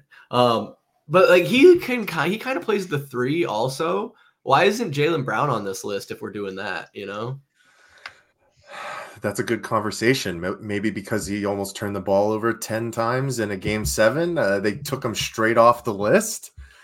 Yeah, Tallman's right on this. Zach LaVine, there's a reason that we're this early in the season and the Chicago Bulls are ready to blow things up and ship his ass out of town. He's just not the same type of player. He's a guy who wants to dominate the ball, put up stats. That's great, but he doesn't make anybody better around him. He just does not. He's that kind of player ever since he came to Chicago. He was that kind of guy when he was in Minnesota. There was a reason that those Minnesota teams were god awful, drafting in the top three every single year while he was there. But I mean, I, go ahead, Tallman. Oh, I was going to say he LaVine must have done something special because he's on the list twice. Where is that? Oh, 2020. We're just I mean, granted, remembering. it's the same position. Oh, We're- okay. we're- it's still we're 20, remembering- but, I we're mean, remembering must- the best year of our something for him. lives. We're remembering the best year of our lives. No, because that was the one that stuck out the most, Tallman. I, I think gotcha. the Sorry, other I one. I- This list got- is cooked. I uh, you got to blame Bleacher Report for that one. S- speaking of positioning and, and a player like Zach LaVine, how are there three starting players from the Memphis Grizzlies on this list? because Yeah, their entire team are guards. Yeah. One through five is some sort of guard. That's fair. Wait, who's the other one? Uh, Morant, Yeah. Bane, and Edwards. Anthony Edwards is Minnesota. he's Jesus Minnesota. Christ. Sorry, I mix those two Come on, up like all the Same color schemes, same colors. Exactly. And they're Okay. up north Yeah. somewhere. I don't know. No, that's a good one. I think Yeah. Anthony Edwards has has quietly creeped himself up into the top ten of these of the guards in the NBA nowadays. There's some conversations you could have in that list. Jamal Murray and Ja Morant, obviously their availability. If you restack this, they're probably not in it to start this season. But when they play, they are game changers. We know specifically from Jamal Murray from last season and their championship run. But I think two names on this list for me should be higher from where they are. Maybe right on the outside of the top 10 looking in or retake those positions are Tyrese Halliburton and Jalen Brunson. I mean, I know Mhm. Tallman said Jalen Brunson. I think you might have said Halliburton as well. Halliburton has been leading the league in assists the past two seasons. He's a stellar guy. Uh, guys, it's another guy that the Phoenix Suns passed on that we could have had him. Instead, we took Jalen Smith instead of po- a possible position of need. And the guys, Jalen Smith don't play for the Suns no more. And Tyrese Halliburton is one of the best guards in the league. It just continues to happen. Yeah, But putting putting James Harden over Tyrese Halliburton is hilarious to me. Yeah, and I just think ever since Jalen Brunson's run with the Mavericks, and ever since he's gone to the Knicks, he's the one who keeps them ticking more than the big lefty. My God, why am I forgetting his name? Somebody, please help What me! I swear to God, for the New York Knicks, Oh, uh, uh, Julius Randle. Julius Randle. Yeah. yeah, that's Jalen Brunson's team at the end of the day. So those are the two guys that's stuck out to me the most. I'd say. Yeah, I think it's also interesting, like looking at this list, right, Niko? There's a lot of teams that have two guards on this list. So you're talking about 30 NBA teams, but a lot of teams have two guards. So there's some teams on here that don't have any guards. I mean, just looking at the two teams, like Suns have two, Warriors have two, Mavericks have two, uh, Cavaliers have two. I think that might be that might be rounding it out. But does that does that kind of point out to you that like the two or I guess stick out to you that like the the two star guard backcourt is becoming a trend, it seems. Yeah, I mean, look, I I want to say that I think Portland might have started this maybe five, six, seven years ago with the tandem of Damian Lillard and CJ McCollum, who were just both good, savvy ball handlers and, and elite scorers. Um, I I do. I think that I think that in today's day and age, you either have to have a bunch of positionless players, or you need to have like two solid guards. and build around it. Um, I think when you start, I think if I don't know, it just seems like the, the traditional basketball of like point guard, shooting guard, small forward, power forward, center. It seems like that's gone by the wayside, which means you know, like, yeah, I think that like I also think that having those two strong guards means that those guys are interchangeable, right? So you can run different offensive sets and all sorts of stuff based on who's pulling the ball up. When the Blazers were doing it, it was they would run one set of one set of offensive sets for Dame, and then CJ would pull the ball up, and they'd run a whole different other set of offensive sets. So I think it gives you a lot of creativity and a lot of diversity. Um, but at the same time, like look, the farthest that that that those two in a Portland team ever got was a Western Conference Finals where they got absolutely waxed by the fucking Warriors, and it wasn't even a shot.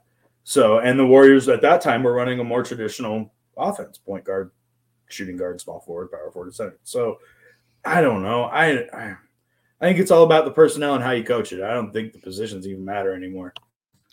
Yeah, I think I tend to agree. I mean, you look at the Suns trying to go steal that strategy many, many years ago, and they had three point guards at one time, and Eric Bledsoe, Isaiah Thomas, and Brandon Knight. And you know, look where that got them. They all left town. Uh, and yeah, I, I, that's a good point though with the Trailblazers and CJ McCollum, Damian Lillard. I mean, you could say Steph Curry and Klay Thompson as well, but Klay almost plays like more of a three than a two. Like he's not a guy that's gonna dribble the ball very much. I mean, I think he has the record for most points scored against fewest dribbles or something like that, whatever advanced stat that is. Uh, kind of crazy. It was it was something wild, but yeah. Um, I mean, as far as the whole NBA topics go, in season tournament is going to be interesting to see. I wouldn't say I'm necessarily excited for it. Um, Devin Booker, hopefully he can get healthy and play Friday, or worst case, hopefully he can play on Tuesday against the Lakers for that in season tournament. We're definitely going to have to see. Um, anybody who's watching or listening back right now, quick shameless plug make sure you follow us here and watch our Suns recaps so you know what's going on with our Phoenix Suns teams. We do those every two weeks, come out on Wednesday, so you can get a quick 10 15 minute update on the last two weeks of Phoenix Suns action. And uh, let us know in the comments what you think of the team. Uh, but, fellas, we're getting uh, to the back half of this stream here. And I wanted to talk a little bit about the Diamondbacks. I know they're in the offseason right now, but like Tallman said, we're excited, man. We're excited for this offseason. They've already made some moves. We saw the trade for Eugenio Suarez with the Mariners, shipped out some prospects we didn't really give too many shits about, and uh, starting to, you know, fill our needs in. I, I, I want to talk about the offseason and all that, but one of the other things that has happened so far is the Diamondbacks got some new uniforms and uh, it's been a mixed bag of reactions. Uh, Mike and Tallman, Mike Tallman and I, to use proper English, uh, we talked about it on the Heat Check podcast, and I don't know if you guys listened to it or not, but uh, Ian, I'll ask you since you're the out of towner here. Did you realize that the snake logo on the Diamondbacks hat forms the letter D? Yeah. Was this news to somebody? Yeah, unbelievable, right, Ian? I just I'm a lost for words, man. Yeah. That's crazy. You see his head. Like, what do you mean? I thought it was just a snake. I mean, snakes coil. Like that's a thing snakes Yeah, do. dude, yeah, it's a fucking snake. Niko, you knew that, right? You knew that was a D. Yeah, when have you ever seen a snake make that formation? Look, it literally it's a says crooked D snake. logo. It's That's a that's, That's a just how they ninety got it in degree there. the snake. He's Oh, doing man. geometry, man. Leave him alone. He's doing yoga, maybe. Oh, he's Oh, he's my- a mathematician. God Oh. damn it. I I mean, should have I should have just lied. I should have said, yeah, I, I knew You that. should have. Could have. I was the You one who outed myself. You could have just lied. I mean, I felt a little bit better. I thought So- they're Should I poke the bear a little bit more and ask if you knew the letter A, like the left half of it is the diamondback snake pattern? Yes, That's- yes. okay. All right, yeah. just- oh, and the, in the middle of the A is the snake's tongue. Did anyone anyone know that either? I didn't catch that one actually. Oh, well. Okay, well, how about this one? If you look at Arizona, the A's bookmarking it are supposed to be fangs. It took me a second to get to there. I'm not gonna lie on that one. I didn't. I didn't realize that one Oh. either. I see the A's that come down. Okay. All right. So yeah, see, see, we're not so crazy, Tallman. We all for, we all missed a little bit. Everybody missed a little bit. yeah. yeah. But I mean, as far as these jerseys go, they're they're reincorporating the teal. Niko, does that get you kind of pumped, or do you think uh, some people think it looks a little goofy against the Sedona red? Get rid of the red. I'm so sick of this shit.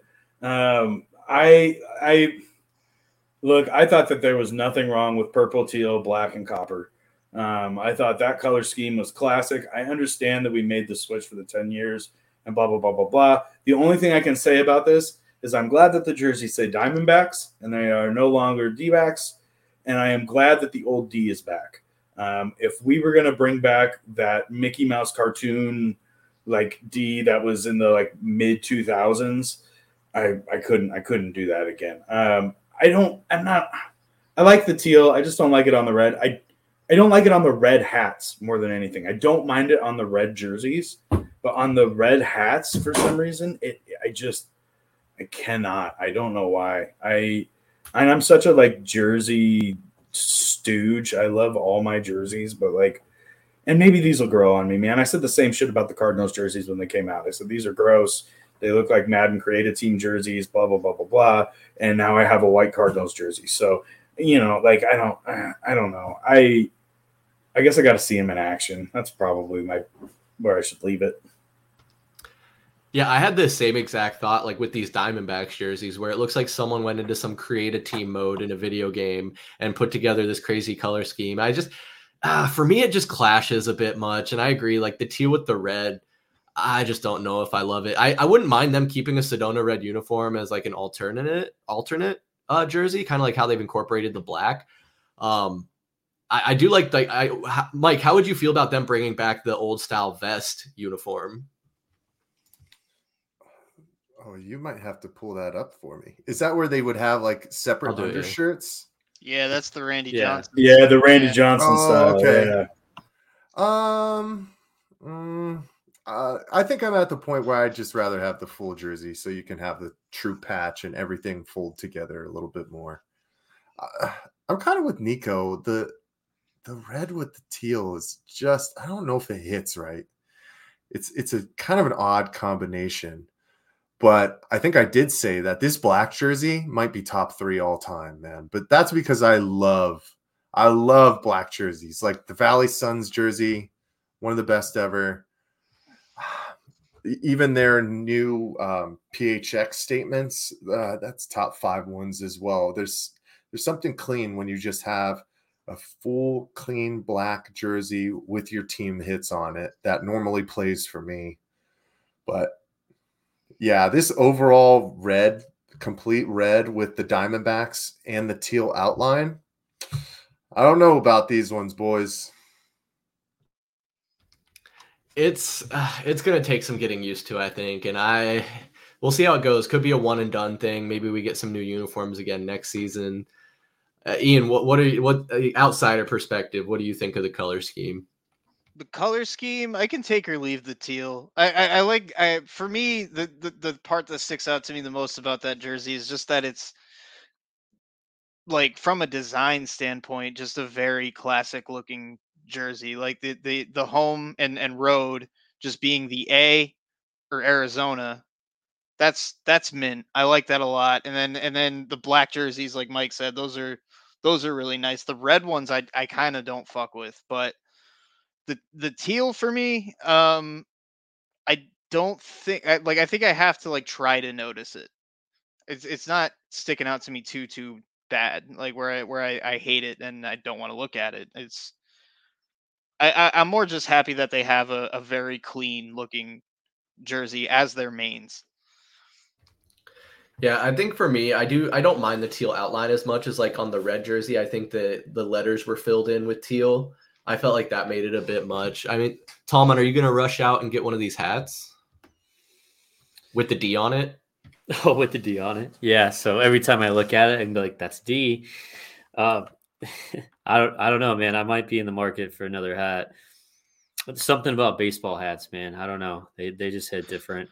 Uh, but yeah, I'm a fan of the I'm a fan of the New Jerseys. I mean, uh, I think the the red's grown on me. I don't know about you guys. I've just gotten so used to it, and I, it, I it's not it's not my least favorite. I, I know uh, the majority here was like oh fuck the teal and the red. I mean, I don't know. It's got a little pop to it. I don't mind it, um, but I'm with you guys though. Overall, if they made a major switch and went back to the the purple, teal, black, gold, I I would not be complaining because that is just iconic. If you're uh, born and raised in Arizona, that's that's an iconic color scheme for you.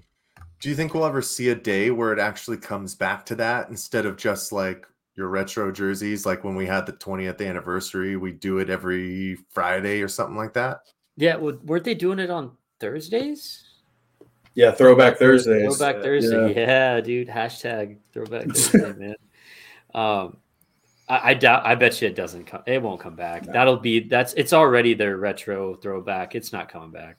They'll do what the Suns do, man. Where they like bring back that purple jersey for one season, and then like, you know, like five seasons before that, they brought back the black one. But we'll never get the full uniform set in one season.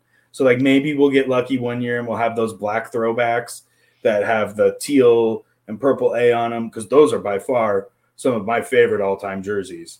Those and the black roads that say Arizona across the chest. I I I would love to see those pop back up. Um, I don't think we're ever going to see a full uniform set though. I think I don't know, and this might be just like like rumor, but I heard that the MLB came to the Dimebacks with like basically like, hey, there's too much purple in the division, so we need a uniform switch. I, I don't know if that's hearsay. It sounds crazy to me if the MLB would come in and be like, you need to change your jerseys, but I don't know. I don't know if we'll ever get the purple back. I yeah, I guess I could because it's like the Rockies were purple. The Padres they don't have purple in theirs, do they? No, but at the time they had that navy blue. Also, fuck the Rockies. Hmm. We have a World Series. Make them change. Right. no shit. Yeah, there well, you go.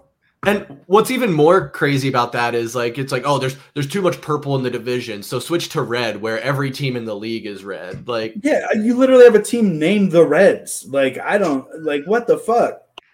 Literally no literally. And I get like I guess it seemed like maybe a natural thing because most of the other Valley sports teams are some shade of red or maroon. I mean look at look at the flags behind Tallman. Even the Arizona State flags got red in it. The Cardinals, ASU, fuck, the Coyotes are that maroon. I, I do. I mean, shit. The Coyotes went back to their Kachina jerseys though. Did you see that? Like that's dope as shit. I mean, I think they do still incorporate the maroon a lot, but I think the Diamondbacks could do something like that. Like Niko, I'm with you. I don't know if they'll do a full set of just teal, purple, and white. Um, but I think they, they could end up mixing it in. I think they should, honestly. Um, we'll see how long they ride with these uniforms, though. But we'll have to see uh, how much merch we're sporting on future streams once the uh, the season gets kicked into gear. And before that happens, though, we got some some off season to get through. Right now, we're in the free agency period of the off season. Already some signings happening, guys. It's kind of seeming like uh, we may be priced out of the pitching market. A lot of the pitchers are already getting scooped up, um, and and like obviously it seems like a Shohei Ohtani's unrealistic. I mean, shit, he's not even going to pitch next season. So do you really go chasing him? I did hear I don't no, we're not gonna go down this wormhole, but I did hear some crazy rumors that Shohei might be willing to take like a, a two, three year contract um, to kind of build up his, you know, whatever more instead of taking that 10 year crazy billion dollar contract or whatever. Uh, but as far as the pitching market goes, Tallman, are you are you worried about the Diamondbacks' ability to get one of these free agent pitchers? Yes, I I would say I, am a little worried. Um, I mean, like you said, or what I had my sets, my eye set on. Excuse me. Let me learn how to talk an hour and a half into this fucking thing. Um, and I'm sure we're all kind of on the same page uh, with. Uh, we were hoping we could wrangle Aaron Nola away from the Phillies. I mean, he we saw what he what he did against the the D-backs and you know he was struggling a little bit. He came back there at the end of the season, but I mean, that was kind of like the price range we were looking for. I don't have the deal that Nola signed for, but you know, he got a pretty lucrative deal. Um, and it was it probably was too much than what the D backs could afford, but I mean, we, we got to do it. And I was, I, I mean, I picture us totally signing a, a pitcher, veteran pitcher, and paying them 25, 30 million. Like we've done it before. We attempted to do it again after Greinke with um, our favorite person, the cowboy, Mad Bum, uh, Madison Bumgarner. So it's it's not like it's not something this team does. So, uh, but I don't know. I, I think it's just the price. It, it's the the lack of inventory and the high demand. You know what happens when the supply is low and the demand's high? Stuff gets inflated, and some of these teams are dishing out cash. There we go, seven years, 172 million. Yikes! All right, um, so that is that's a little rich for the blood, I would say. Um, but this this team needs another veteran pitcher in the middle of that rotation to separate our two aces from our Brandon Pfaadt and our Ryan Nelson. So uh, it's going to be a struggle for this team. Are we going to sign one? I bet you we don't. Um, or if we do, it's going to be late and it's going to be some guy that we're just going to scoop up that did not have a market. So uh, it's I think it's going to be tough pitching wise. Right. And Ian, when you when you look at contracts like that, like paying a 30 year old pitcher that much money for seven years of service, like how many good years are you going to get out of him there?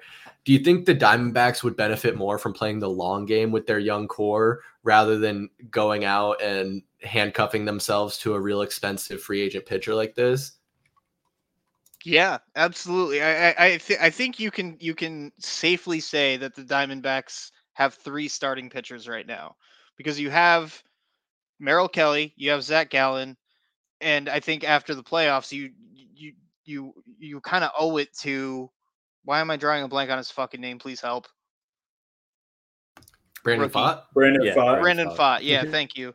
Um, you you kind of owe it to him after his performance throughout the playoffs to at least give him the chance to stay up for a, an extended period of time because he he showed up like big time.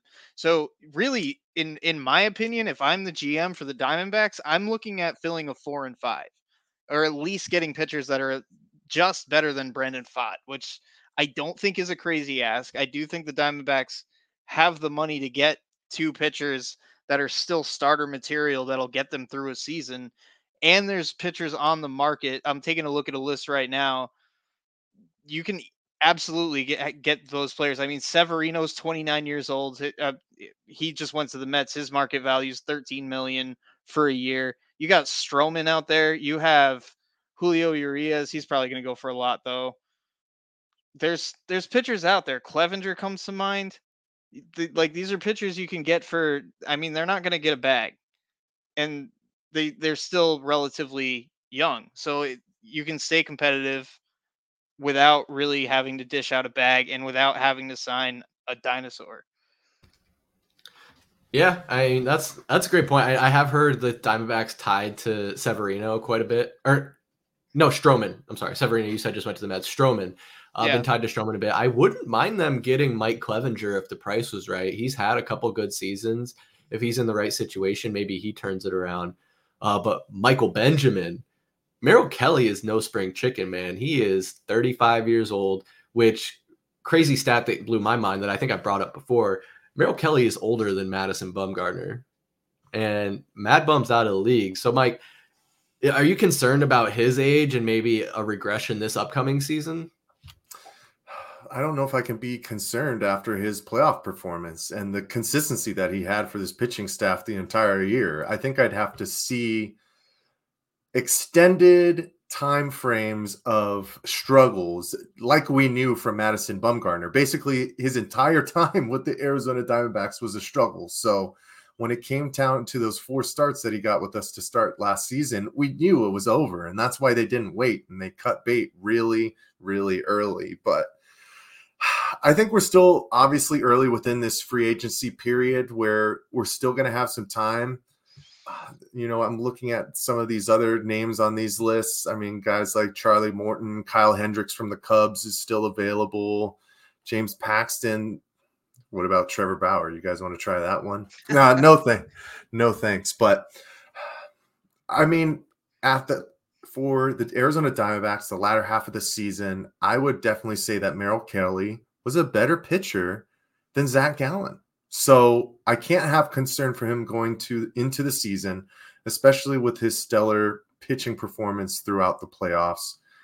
I mean, he's the only one who got us a damn win in the World Series. So uh, we'll start worrying when it really comes up. Yeah, yeah, I guess that's true. I, I, I shouldn't be such a doomer thinking he's going to regress for sure because you don't. But know. Chris, I mean, you are the doomer. You are the doomer of the group, man. Just you know, call that. me call me the eternal pessimist. I mean, some somebody's got to do it, right? All this optimism, uh, gross. Get it off me. The other bef- thing to think about with Kelly, sorry to ch- uh, just No, no, no, in, go ahead. But, um, when did he start getting good? You know what I mean? Like he. That's didn't- what I was gonna say. Yeah, when he didn't hit his stride in, for a long, long time, and I feel like it's only very recently. So, it, it, it I, I do just, just to you know defend Mike's point and just kind of hammer it home a little more. Like, don't start worrying until it's time to worry, because whatever he had last year, I mean, he didn't have that his whole career. Very true, and I I compare him to a guy like Madison Bumgarner, who has a lot of miles on him, a lot of major league miles on him. And Merrill Kelly, um, obviously, I, I a lot of people are surprised that he's as old as he is because he didn't go straight into the major league system. He didn't want to be the guy grinding away through Double A and Triple A to one day reach the majors. He said, "Fuck that! I'm going to go to Korea and ball out." And I think he won a couple championships with the Korean baseball team. But Niko, did you have anything to add there as far as Merrill Kelly? Not really with Merrill Kelly, but we were talking about the the pitching rotation with the Diamondbacks, and we talked about whether they were going to pull a free agent or not. I don't know if we're going to pull a free agent, um, but I have seen this trade scroll across my Instagram feed a couple of different times, and I just wanted to get your guys' input on it. So the Tampa Bay Rays would receive Jordan Lawlar, Yumin Lin, Jack Hurley, Gilbert Diaz and Ryan Wilson in exchange for Randy Arozarena and Tyler Glasnow. Okay, you throw Glasnow in there, and I'm listening because he is another pretty hot young pitcher. And I mean, are the Marlins just going to be our pipeline for getting starting pitchers into our team? Because I did, I heard Randy Arozarena's name, and I was going to bring that up. Um, yeah, so if, if it was just a Rosarena for Lawlar, I'd say no. Because what does he really bring you that Lourdes Gurriel didn't? I mean, their numbers Yeah, were very, down. very similar last season. So you might as well just keep Gurriel at that point if you can afford him. But once you throw in Glasnow, like now I'm listening because out of those prospects you named, if I if I didn't mishear you, I think Lawlar was the only one of consequence as far as like our top prospects go, right? Yeah, according to at least this, Lawlar's number one, Yumin Lin would be number four, uh, Jack Hurley at number seven, and Gilbert Diaz at number 20. So you do give up, I guess, some substantial prospects, but for two like bona fide certified like ball players, you know? Yeah, yeah. So I mean, Tallman, like what we're saying here, the free agency might be a little far out of reach, but a trade like that, does that tickle your fancy? Yeah, I mean, the the one thing it, it does, as long as we don't we don't lose Lawlar. Um, I mean, he's ranked as one of the top prospects on all of baseball, and the kid's young, man. And you want to turn around and and trade him for Glasnow, where Chris, I know you said he was young, but he's as old as you, so I don't think you're that young. Um, just, just Well, I'm not washed up like a Uh, yeah. 33 year old. yeah, right. Oh, other way. Yeah, like this guy. Um, so you're, you're talking about Glasnow. He's 30. Arozarena's 28. You're getting rid of the most promising young person aside from Corbin Carroll on your baseball team. And look look around in that clubhouse, man. They're all young. This is the youth movement. Do you really? So okay, so you guys are gonna love this because you guys love the Suns so much. Is it part of their timeline? Right? What's the timeline of this team? You want to add all these older guys when your main core is all young, 23, 24. So, I mean, I like the idea of it. It would be such a splashy play or a trade. And would it really, you know, put this team over the edge? Absolutely. But where's that front office's head at? You know, we already came into or this playoff race where everyone's saying, "Hey, they're they're ahead of schedule." You know, we shocked everybody. We shocked ourselves because we were ahead of schedule. We weren't supposed to be there. We were early to the party, not fashionably late. So I don't know. I I like it because I mean, Arozarena, what he was just in the uh, home run derby. Um, the guy's got some serious power, which this team desperately needs some serious power because we're not a home run hitting team unless we're in the playoffs and we just hit a bunch of them.